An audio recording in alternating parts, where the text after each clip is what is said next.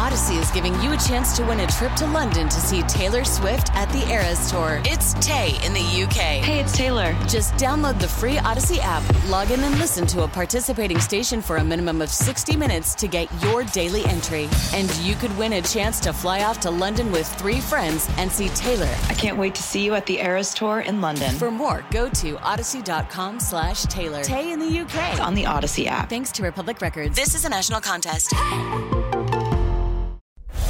Bucks never stop here. You're listening to Green and Growing, hosted by Sparky Fifer and Nathan Marzion. Hey, it's Sparky Fifer, 1250 AM The Fan, beautiful Milwaukee, Wisconsin, and a beautiful night for Bucks basketball.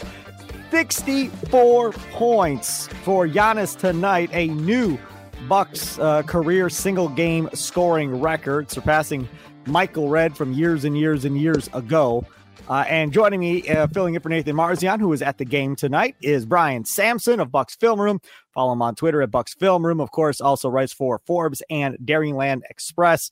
Uh, first time being on Green and Growing uh, for Brian. First time of me interviewing him in general. I think my guy Bart Winkler has had you on uh, in the past, if memory serves correct. Is that is that right, Bart or Brian? No, no, I don't think so. I think this is my first time making making any of the rounds. All right, all right. Sounds maybe good. he did. My memory's not the best either, so maybe. Okay, that's all right. Uh, either way, I- I'm glad you're on. I enjoy your Twitter account and your writing and everything that you do. So the Bucks win tonight, 140 to 126 uh, over the Indiana Pacers. Uh, and first, I- I'd like before we get into Giannis. Uh, and the craziness that ensued after the game, him running up the tunnel towards Carlisle and the team, and all that nonsense that's going on. I, I, I want to first start off. I want to go back to the first quarter and the shoulder hit, forearm hit into Haliburton for no apparent reason. Uh, and then they get separated and they seem fine. Everything is fine, whatever. And Marques Johnson, who was making it sound on the Bally Sports Wisconsin broadcast says, You want to run your mouth, young man? Fine, but we're going to let you know who's boss. And then you fast forward a couple minutes, and then Portis goes up for a shot and comes down with his right hand and pops the dude in the nose, Jackson in the nose, uh, gives him a bloody nose. It was just interesting that the Bucks came out as the aggressor. The Bucks came out as the chippy team, uh, and really kind of set the tone early on, uh, and really from that point forward, kind of had control of this basketball game. Uh, and the young Indiana Pacers couldn't kind of get their way, I guess, back into the lead at any point after that.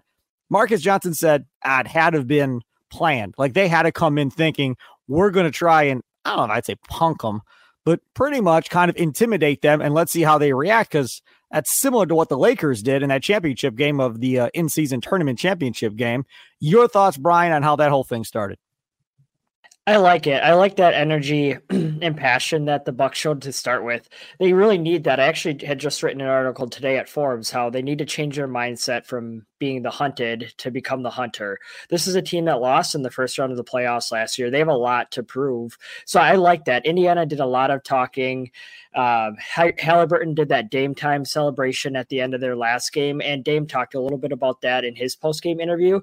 But I think I mean, Dame's Dame's one that he's not going to give you a lot, right? He's just kind of even keel. But he, you take that personal when somebody mocks your celebration when they outplayed the Bucks in that in-season tournament game. They really out hustled them, outworked them. Milwaukee remembered that feeling and they remembered what it was like, how Indiana was celebrating, how they approached that. So I think they wanted to send that message early that, hey, we, are at the top of the food chain. You all are below us. You have to remember that. And so I think they wanted to knock them down, knock them down a notch or two it was interesting. I, I was listening to uh, NBA radio, uh, Scalabrine, uh, his morning show after the game, after the last game, Bucks and Pacers, and there were some Bucks fans that were calling into the show saying, "Man, they, they just they didn't care as much as the Pacers. Like this wasn't a big deal to the Pacers. It was probably everything to try and prove themselves to everybody to get in that championship game. It just didn't feel like the Bucks cared nearly as much as the Pacers. And I would say tonight." The Bucks probably cared more than the Pacers did coming into this game. The Pacers coming down off of getting the championship game, kind of back into regular season mode, relaxing a little bit. And the Bucks have been licking their chops, circling this game probably mm-hmm. since they lost that game, knowing they're going to get them at Fiserv Forum and saying, We are going to teach this young team that we're still the team to deal with in the Eastern Conference and don't get all the thinking you're going to beat us in a playoff series or anything of the sort. And I think this was definitely a statement game from this Bucks basketball team. Yeah, These two teams still play two more times this year because of that in season semifinal game where they matched up. They have five games against each other. Indiana took the first two, so this this rivalry isn't over. I was just looking it up. They actually play again on January first and January third. So all the hoopla, everything that happened tonight is going to be fresh in their minds in two weeks when they when they battle, or three weeks, whenever that is, when they battle two more times. So that tiebreaker is important because Milwaukee needs to win out here if they are ever going to be in a position where they're tied with the Pacers, either at the top of the division or in playoff standings. So I think that I wonder I wonder if their mindset was looking forward to the postseason as well, as well as what had happened previously in their in their first two matchups when Indiana really really took it to them. No surprise necessarily that Giannis was able to have his way with the Pacers. This is kind of what Nathan Marzian uh, was talking about going into that last matchup, which is he can get to the rim at will. There's nobody that can stop him. They don't have anybody. They should be able to beat the Pacers just for that reason alone. And he played well uh, in that game, you know, but it wasn't the, what he saw, what we saw tonight out of Giannis. To me, the most impressive uh, thing tonight was the amount of free throws he was hitting uh, consistently. I mean, he, he didn't go like 10 of 26 or something. He had 22, 23 free throws without looking at the box score. He had a ton of free throws tonight. And if this dude hits free throws, you know, let's say he hits free throws at a 70% clip by the time we get to the postseason, if he's shooting a 70% clip, Eh, th- this is going to make him way more difficult to deal with come the playoffs if, if Giannis can keep this up at the line. Yeah, he shot a career high 32 free throws tonight, which that's what happens when the Pacers don't have anybody to guard him. Last in the last game, they used a lot of Aaron Nesmith on him.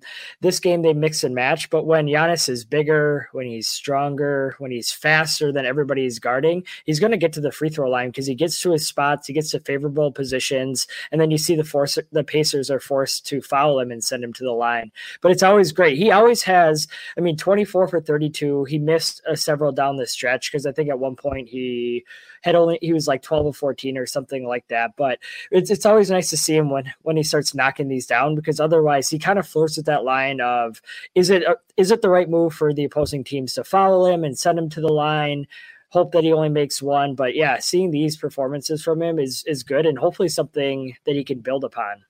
You are the film analyst, obviously, at Bucks Film Room on Twitter. If you don't follow uh, Brian Sampson on Twitter. Uh, you're a fool because he does a lot of great breakdown stuff that I think you will really, really enjoy. And I value his opinion as well. So l- let's talk about this. Let- let's talk about pick and rolls and what we thought was going to be the case coming into the year, which was Giannis and Lillard dominating, versus kind of how this has played out and the combinations that are working for the Bucks, in your opinion, uh, better than what we've seen from Giannis and Lillard to this point.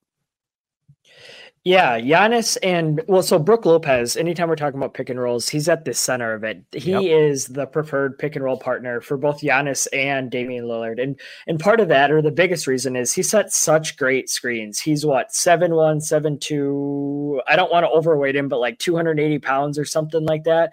When he gets into those guys, especially you think of the smaller guys who are guarding Lillard, when he gets into them, you can't get around him. He's wide. He sets a really good screen. He's very intelligent about how he sets his screen. If you pay attention, he rarely sets it where he's very where he's perpendicular to the man. His screens are more flat, which give Giannis and Dame a little bit more creativity and leeway to pick which way they want to go, and then he'll quickly slide and turn it. He does get caught on some of these screens. You know, we see quite a few moving screens from him, um, but that's just part of it. But yeah, anytime we're talking pick and roll, he is both the preferred partner for Lillard and Giannis at this point, at least. When Giannis is setting those screens, and I think Dame is still trying to figure this out, he likes to leak off of them. He barely makes contact or just goes there and then ghosts them and tries to cut to the hole. So they're still trying to figure that part out. I would like to personally see him go into Brook Lopez's playbook a little bit more and set really good contact screens, let Dame get downhill, and then Giannis can join the action.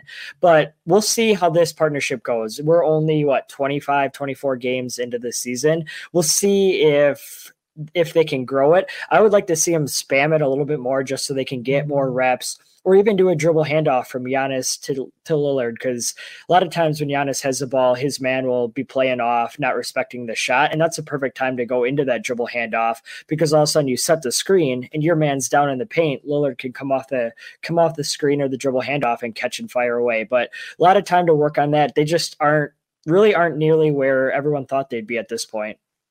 How much of that do you think is is coaching? I mean, are, are they really going to have to coach these two up as far as how they need to play this together? Because I think the assumption was these are two top 75 players of all time. They they're going to figure out how to play together. Like it doesn't because when Terry Stotts quit and left, I was like, man, this is this is not good. This he was the, the maestro of this offense. And Nathan Marzian and everybody else said, Sparky, just chill out, man. Like they got Giannis and Lillard. They'll figure it out. They'll be fine. They don't I said, okay, all right, fine, we'll see. But I, I'm telling you here again, because he's been around. He knows the offense that he's running. He knows the keys to making this thing work. Him not being there and having Joe Prunty, who again was with Jason Kidd and everybody else, and wasn't necessarily running what Stotts was running. They've had to make adjustments, I'm sure, to this offense as time has gone on here. But when you're being technical and nitpicking as far as what you want to see and what would make it more effective, to me, I go back and I look at the coaches and go, okay, well, are we going to coach this up to be this way? Or are we going to sit, you know, with our hands underneath our legs and hope these two guys figure it out on their own? Because you just heard Giannis the other day talking about, well, we haven't had a lot of practices. I mean, this is kind of screwing us up with the schedule the way it is. Well, now they're home for what six straight games, so they're going to get a bunch of practice time in here because now they don't play again until Saturday, right? So you have Thursday, Friday, and now you play back to back Saturday, Sunday, and then you get a break again. Uh, so hopefully these practices will lead to that. But for me, when you start talking about that type of stuff, that to me is coaching. Um, and getting on, I don't care that they're superstars one way or the other. They have to be able to accept coaching uh, and the willingness to try to get better to make this thing better. Yeah, one of the hardest parts is being outside of the locker room or outside of the team. It's just you're you're trying to make guesses, right? Or educated guesses. My guess is that losing Terry Stotts a week before the season hurts. Losing any coach a week before the season hurts especially when he was charged. He's brought to the staff to run their offense, um, and he's he's the only head coach that has experience. I mean, I'm not counting Joe Prunty's time where he ran the Interim. Bucks and right. Yep, and then with the Hawks too, I think he had a couple of games there. So Stotts was the only coach on the on the staff with any head coaching experience, and then you add in his familiarity with Dame and everything. So I I think that was a big loss. I think that's part of why we need to give them a little bit of time to work things out for those reasons that you talked about. We'll see how it goes. I mean, their offense is what third in offensive rating so far, something like that this year. So they are humming along. It'd be great to see them come or hit that next level. I also want to just see how what their long-term plan is. Because a lot of times what you see in december and november is just setting you up for the next progression for april may. You know what they're doing now is going to set their base for all right teams are scouting this look but then they're going to have another option off of their offense or different plays like that or different sets. So i kind of want to see how that goes but yeah i think just overall we thought that especially Giannis and Dame would be at a different level than what they are at now. I think it was a couple weeks ago, Lillard talked about how he goes over to Giannis's house to watch film all the time. So we know they're putting that work in. We know they're committed. We just have to see where they take it on the court. I'd be interested in, in knowing who's the teacher and who's the pupil in this situation. As far as is Lillard teaching Giannis stuff that maybe Giannis isn't thinking about and, and giving him ideas in different situations of what to do, uh, and is Giannis maybe teaching Lillard stuff of what he likes to do, where he likes to be, and kind of helping Lillard understand, like, okay, this is where Khris likes to be in this moment. This is where I like to be in this moment. Brook loves being here, you know, in this situation, because that is part of it too, right? Because you're the point guard. And again, on this team, that doesn't mean much necessarily because Giannis is bringing up the ball, Middleton's bringing up the ball. I mean, you got everybody and their mama initiating the offense outside of Damian Lillard. But the one thing that I keep seeing from a lot of people is they feel like Lillard's being passive uh, at times uh, in, inside of this offense. And to me, I go back to the Miami Heat days when they had LeBron, Wade, and Bosh to start, and they were struggling to find their identity that first year, um, and then eventually ended up losing, uh, you know, that title game to Dallas but because there was a struggle of whose team was it, who's supposed to do what, when, and so forth, uh, and trying to let everybody else do it. Do you think there's some of that maybe going on? They both deny it, obviously publicly, but do you think Lillard is still trying to kind of fit in more than anything else? Yeah, I think he's trying to figure out his place for the first time in the NBA and probably for the first time in his entire life. He's not the best offensive player on his team. That takes adjusting. I mean, he's what, 33 years old. So for the first time in three decades, he is looking to defer to somebody who's more talented offensively. We've seen it work where Giannis really takes that what first 40 43 minutes to dominate and then it comes Dame time the last 5 or so minutes. That seems to be how they figured it out so far. What I've been impressed with Lillard is how smart he is at just making the right read and not forcing anything. He just takes what the defense gives him. When Giannis is setting the screen, defense can't take away everything and so he's done a great job of dishing when that passes there, using his other teammates, but then also being aggressive when the time calls for it. He's usually a slow starter to begin the season, and we've seen that this year. So I wonder if that has to has part um, if that plays a role as well with he's kind of figuring things out, knowing that it'll take his legs some time to get under him. We've seen his shooting come back now, um, with the exception of these last two games. But really, I think he's trying to figure out where does he fit in the grand scheme of things, and how can he assert himself outside of that final five minutes or seven minutes or whatever. And part of that was him telling Adrian Griffin that he wanted to play the whole first quarter at the beginning of the season. He wasn't doing that, and then he went to Coach Griffin and said, "Hey, for me, that's really what I prefer." And so now we see every single game he plays the entire first quarter. Giannis plays the first five or six minutes, subs out for three or four minutes, and comes back in for the final three minutes or so. So I think he's starting to get his feel down as well. Uh, if you're on Twitter following along at Sparky Radio, we're going to end the stream right here on uh, Twitter. If you want to continue to follow the live stream, you can do it on the Audacy Sports YouTube page. Otherwise, just download this bad boy tomorrow morning. You can hear the rest. Audacy is giving you a chance to win a trip to London to see Taylor Swift at the Eras Tour. It's Tay in the UK. Hey, it's Taylor. Just download the free Audacy app, log in and listen to a participating station for a minimum of 60 minutes to get your daily entry. And you could win a chance to fly off to London with three friends and see Taylor. I can't wait to see you at the Eras Tour in London. For more, go to audacy.com slash Taylor. Tay in the UK. It's on the Audacy app. Thanks to Republic Records. This is a national contest. Of the podcast, then we'll take a quick time out. Continue on green and growing. I want to talk about this Bucks defense because it's driving me nuts. I'll be honest. So we'll do that coming up next.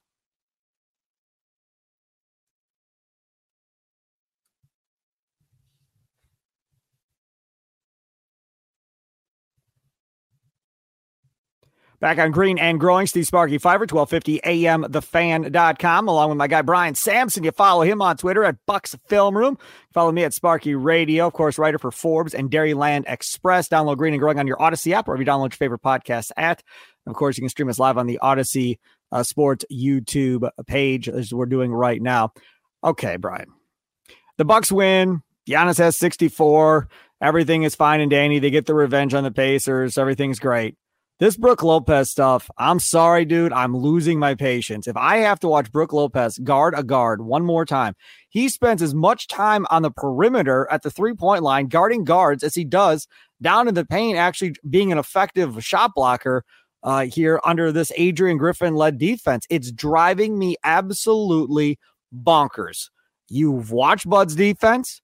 You've watched Adrian Griffin's defense to this point. Again, small sample size with Griffin. I understand. Uh, but I, I, much prefer the Brook Lopez and Bud's uh, defensive scheme versus what I'm seeing right now. And I'm fearful that when you get to the playoffs and you start actually really scouting the Bucks and, and making adjustments game in and game out, how effective is he really going to be on the defensive side of the ball if they continue to play this way? Yeah, we'll we'll see. I think there's a lot of evolution that needs to happen with the Bucks defense from where they're at now to where they're going to be in the playoffs, both in the scheme that they're running and let's see if they can make a move or two to upgrade their defensive backcourt. I think that would go a long way, both with the issues that you're talking about and just their overall defensive output. I think that's really um, in my opinion, two of their biggest issues is he's Griffin believes in being really aggressive. That's one of the principles that I think got him this job. Is Milwaukee saw Budenholzer run a very passive defensive scheme, and a lot of times what we see in coaching changes is you go from one end of the spectrum to the other, and the answer is probably usually somewhere in the middle. It's probably not a very passive defense. We probably don't need a very aggressive defense. We probably need to mix and match and find that answer in the middle. And so I think that's what we've seen Griffin tried to do a little bit, especially after the start of this season, but there's still work to be done. Uh, a lot of the Bucks defenders still guard five, six feet above the three point line. Tonight we saw Andre Jackson Jr. trying to pressure Haliburton the length of the court. That didn't work out well on number of possessions, if not every possession. So I think that they still need to find that that right fit between all right, what can their personnel actually do, and what kind of scheme does Griffin want to run. This is the thing, though. When he was in Toronto, and Mutombo was in Toronto, they didn't have a true center until what the end of last year or whatever when they made that deal. They never they didn't have a Brook Lopez, a big, you know, slow, lumbering seven footer that blocks shots through elbows, you know, and, and try to make space. They didn't have that. They had a bunch of smaller, more athletic dudes that were interchangeable parts that could shift all over the place. So when you play that defense, yeah, but you're playing that defense in large part because you don't have a shot eraser behind you. So now you do have one, and you're essentially going to negate him outside of maybe when you go to the 2 3 zone or something. You're going to negate him with all this switching that you're doing, and you're going to get him put on islands purposely by the opposing coaching staff to take advantage of a guard on him nine out of 10 times, especially when you get to the postseason. That's what bothers me uh, in this whole scenario as far as whether or not he's utilizing his personnel the correct way. Now, again, if they had I'm just going to pick some dude that's sitting out there on the beach right now watching this. Nerlens Noel, right? Who's more athletic that can move around a little bit better. Okay, fine. Maybe I get down with that if there's a more athletic type big other than Brook Lopez, but he's not the guy to be playing this defense when he's on the floor. So a lot of what I've what I what I think I've seen them play is switching one through four and trying to keep Brook out of that switching action. Sometimes that happens where he gets in that, but usually what they try to run is I think a switching action with one through four and Brook trying to play more of that drop coverage. I think one thing to your point about Griffin is a lot of times when you're a new coach coming into a situation, you're trying to overhaul the scheme because the team was bad, they've had failures, and that's not the case in Milwaukee. They've been the number one seed They've been the best team in the Eastern Conference for the last half of a decade. And so I think that Griffin needed to do less of an overhaul and more of all right we have a foundation or the bucks have a foundation. They know what works on defense. Let's use that foundation but then build out from there instead of just tearing the whole house down and trying to start new. Um, i think that's one part that i've been a little bit discouraged by is just this isn't a 20 win team that he took over. This is a team that was the number one seed. Obviously their playoff results weren't desirable last year but using what has worked um, what the Bucks had one of the best defenses in the NBA, using that and then expanding from there instead of just coming in and tearing everything down. Then don't get me wrong. I, I don't mind, you know, double teaming a guy that's hot uh, and blitzing guys and forcing guys to do different things that is an aggressive type deal. I, I just the, the Brook Lopez on, on guards, and we've seen it now several times this year, just drives me nuts. Okay, let's move on from that. What about Damian Lillard? When Lillard got here, everybody's like, oh, dude, he's horrible. Like he's so bad. And and it's like, okay, well, maybe he's not great. Fine.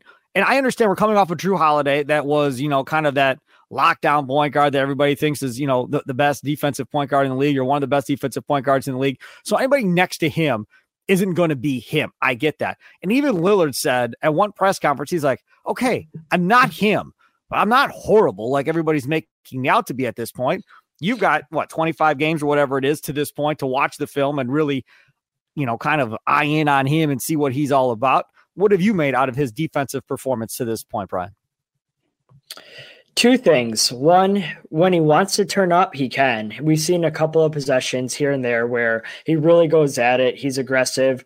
He doesn't have the physicality and the length that Jrue Holiday did, which which limits him. You can when you're guarding a six five Tyrese Haliburton and you're what six two like Damian Lillard is. There's only so much you can do, or some of these other players. So I've seen a couple of times where he's really competed. He's gone hard.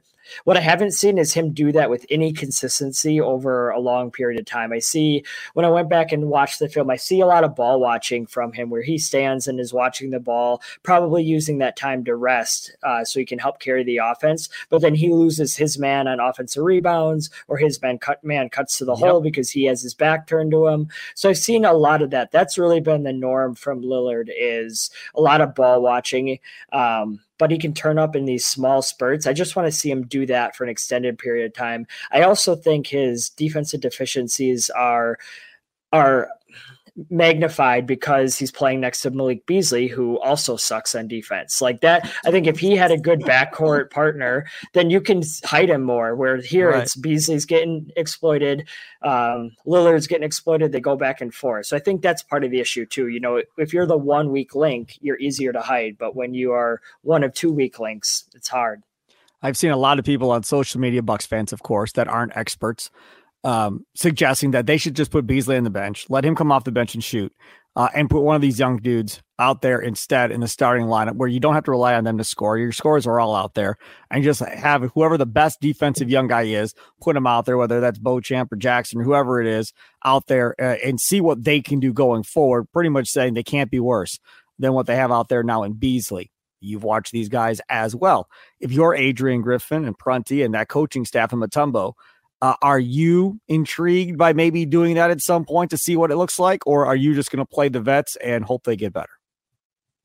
This is where I clash with most of Bucks Twitter. Um, for the, for me, the young guys, you got to prove it at this 10 to 15 mark before you're going to get a starting job. You can't just think that, all right, this guy's potential. We're going to start him, play him 25, 30 minutes a game. And all of a sudden he's going to do something that he's not doing right now in his 10 to 15 minute role. So yeah, maybe Andre Jackson Jr. and Beauchamp can become those defensive stoppers, but they have to do it right now in their role and then work their way up. Um, we haven't seen that consistently from them compared to Beasley, and I apologize, Beasley. I didn't mean to throw that stray at you earlier. Don't I think apologize. He's fine. I, I, whatever. I, I think he tries hard on defense, but defense isn't just about wanting. You actually have to have the skills. Like you can't just all of a sudden, all right, I want to be a good shooter. Defense is the same way. But um, to my point, so I think that Beauchamp and Andre Jackson Jr. are better defenders than Beasley, but that doesn't mean that they're good defenders, if that makes sense. They're being graded on a relative scale. Um, and we've seen them struggle. Like and seen them struggle and we've seen them have some periods of success. Both are true. It's the answer is neither or is usually never like one or the other. It's always both and. Um, but as far as the young guys go, I want to see them be more consistent in this 10 to 15 minute role before thinking about throwing them into the starting lineup or increasing their minutes. Talking with Brian Sampson, of course, writes for Forbes and Dairyland Express. Follow him on Twitter at Bucks Film Room. You can follow me at Sparky Radio. Check out the interviews I do. 1250 AM, thefan.com. Uh, I, I want to talk about Bobby Portis because uh, this is a, a dude that we talk about a lot on this podcast. Marzion wants to trade him, wanted to trade him in the offseason.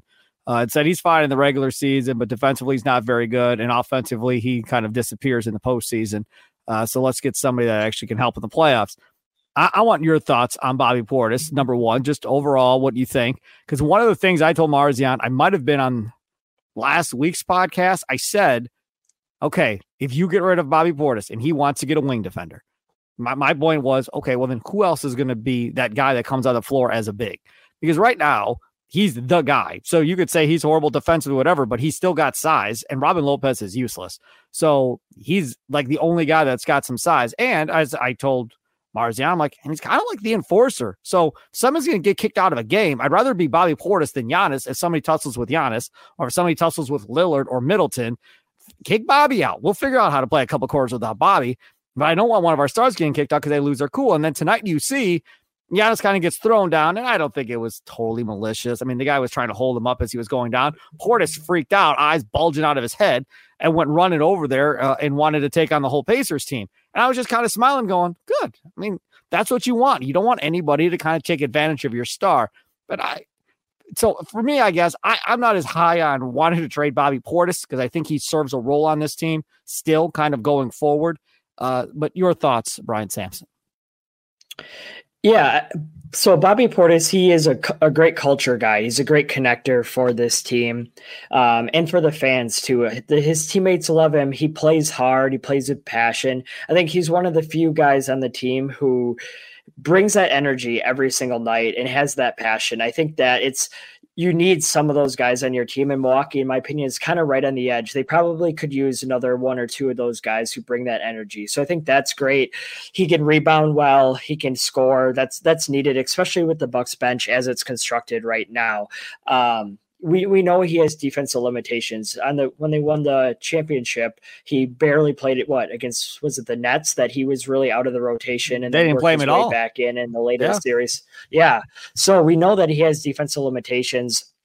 especially that get exposed in the postseason.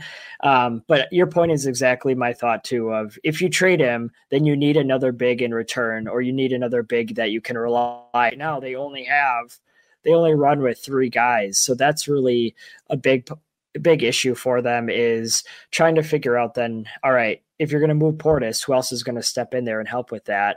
Um, Jae Crowder has played a little bit of four, but not too much. Uh, you're not going to want him playing that all throughout the regular season. So I would move him, but it'd have to be the right deal. All right, so let, let, us talk about a, a, couple of other things here. As we're the fans of the Milwaukee Bucks, they've already got a championship. Damian Lillard was brought in uh, to try and get Giannis to sign another extension. It worked. He signed another extension. Damian Lillard was brought in to help Giannis win his second championship and get Lillard his first championship at this point. Give me a, I don't know, a couple of main points that you think has to happen between now and the time we get to the postseason to put them in a position, whether it be acquiring a player, whether it be uh, schematic things that have to change or get better at, whatever, in order to going into the playoffs that Brian Sampson will be like, they got everything they need. Uh, just go what you're supposed to do, what you're supposed to do, and, and you should be able to, you know, go finish this bad boy off. Because I'm honest with you right now, I know they're the second best record in the East or whatever it is.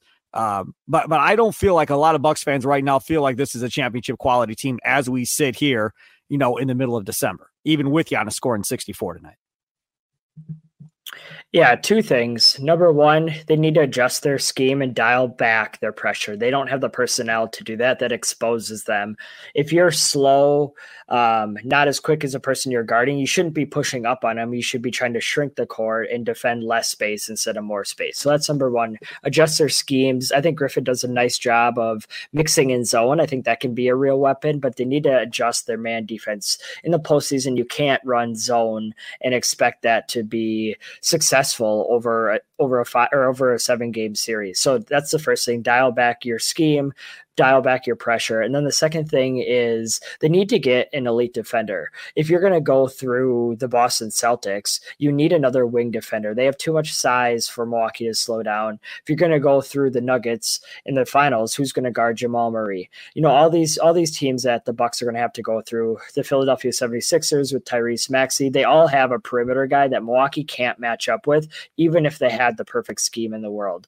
Um, we've seen Horst be very aggressive at trade deadlines in the past, he has the Trailblazers second rounder to really work with. That's probably their only deal, and then a matching contract with either Bobby Portis or Pat Connaughton. Um, so I think those two things of number one, dial back your scheme or your pressures, and then number two, you need to get either a guard who's actually good at defense or a wing who's good at defense. And then Beasley can slide to the bench, and I think that'd be a great fit for him. But you need somebody who can play that stopper role on the perimeter.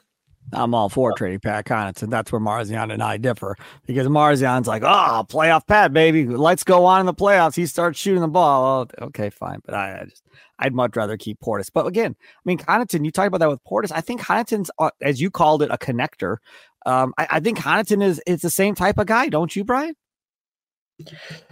Yeah, I go back and forth on him. So yeah, and now though he's been in a slump for a year and a half. That's that's the difference uh, between him and Bobby Portis. Is Portis has been more consistent. Connaughton has struggled for a year and a half and a outside half. of four games or five games against the Heat. So that's the issue. Is I don't think I think he's lost a step defensive a step defensively this year. Um, he's somebody who's kind of in between. He's a little bit switchable, but he can't really guard wings. He's not quick, quick enough to guard guards. Not big enough to guard post players or forwards.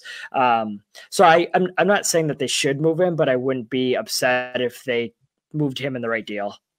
I would think if they're going to get a really good player like you're saying, Beauchamp Jackson. I mean, somebody like that, one of those young guys are going to have to go along with whoever the vet is. And then if it's a second round pick from Portland or whatever, they're going to lose one of their young guys if they're going to try and go do this, plus a vet, plus a pick or something along those lines.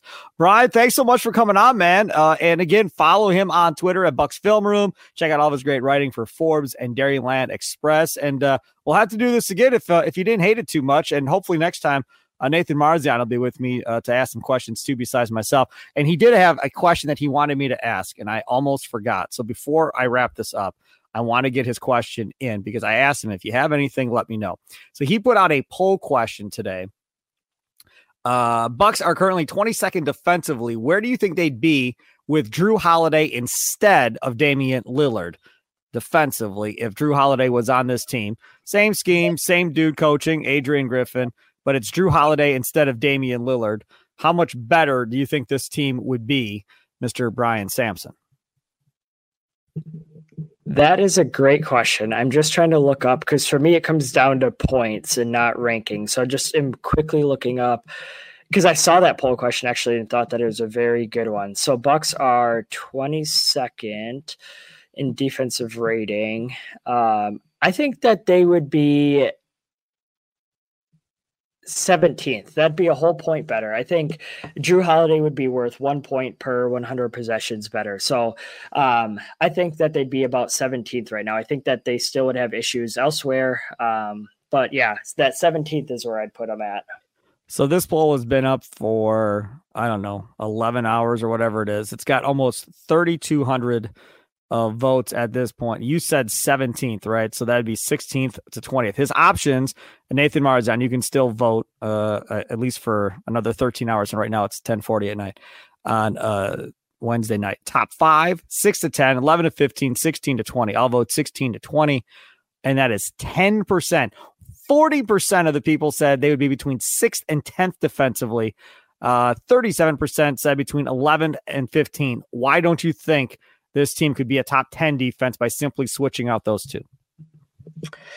Yeah, I think it's just hard. So I'm looking at it. So if they were to move down to 10th, that'd be three points per 100 possessions. For That's me, that lot. just seems a lot for one player. I mean, we know Jrue Holiday is great. They're going to move into sixth. That all of a sudden becomes five points per 100 possessions. So for me, that's just that's what it's about. Like I think they'd be improved, obviously, um, but I think that w- I would still and I've, I spoke about it a little bit on this um, here is the two issues of the scheme and the personnel. Jrue Holiday is a great defender. He would help with some of that, but they still then are trying to run that same scheme with the rest of the personnel that doesn't fit. So definitely would be better. Um, it just comes down to me of how many points I think one player can save. Man, offensively, he he'd cost you a bunch because he's not the score that obviously Lillard is. And again, that's the trade off, right? So you're going to get more points from that position, but you're also going to give up more points from that position. Um, and then it's just, is it worth, do you get more scoring than you do give, uh, you know, giving up? And that's the trade off they had to decide on. And I'm sure they decided that Lillard's going to score more than he's going to give up. And that's why part of the reason why they made the deal. Uh, again, at Bucks Film Room, follow Brian Sampson, and uh, hopefully we'll get him on again throughout the course of the season. Appreciate you so much, Brian. Thanks a lot for coming on, man. Appreciate it. Yeah, thanks for having me.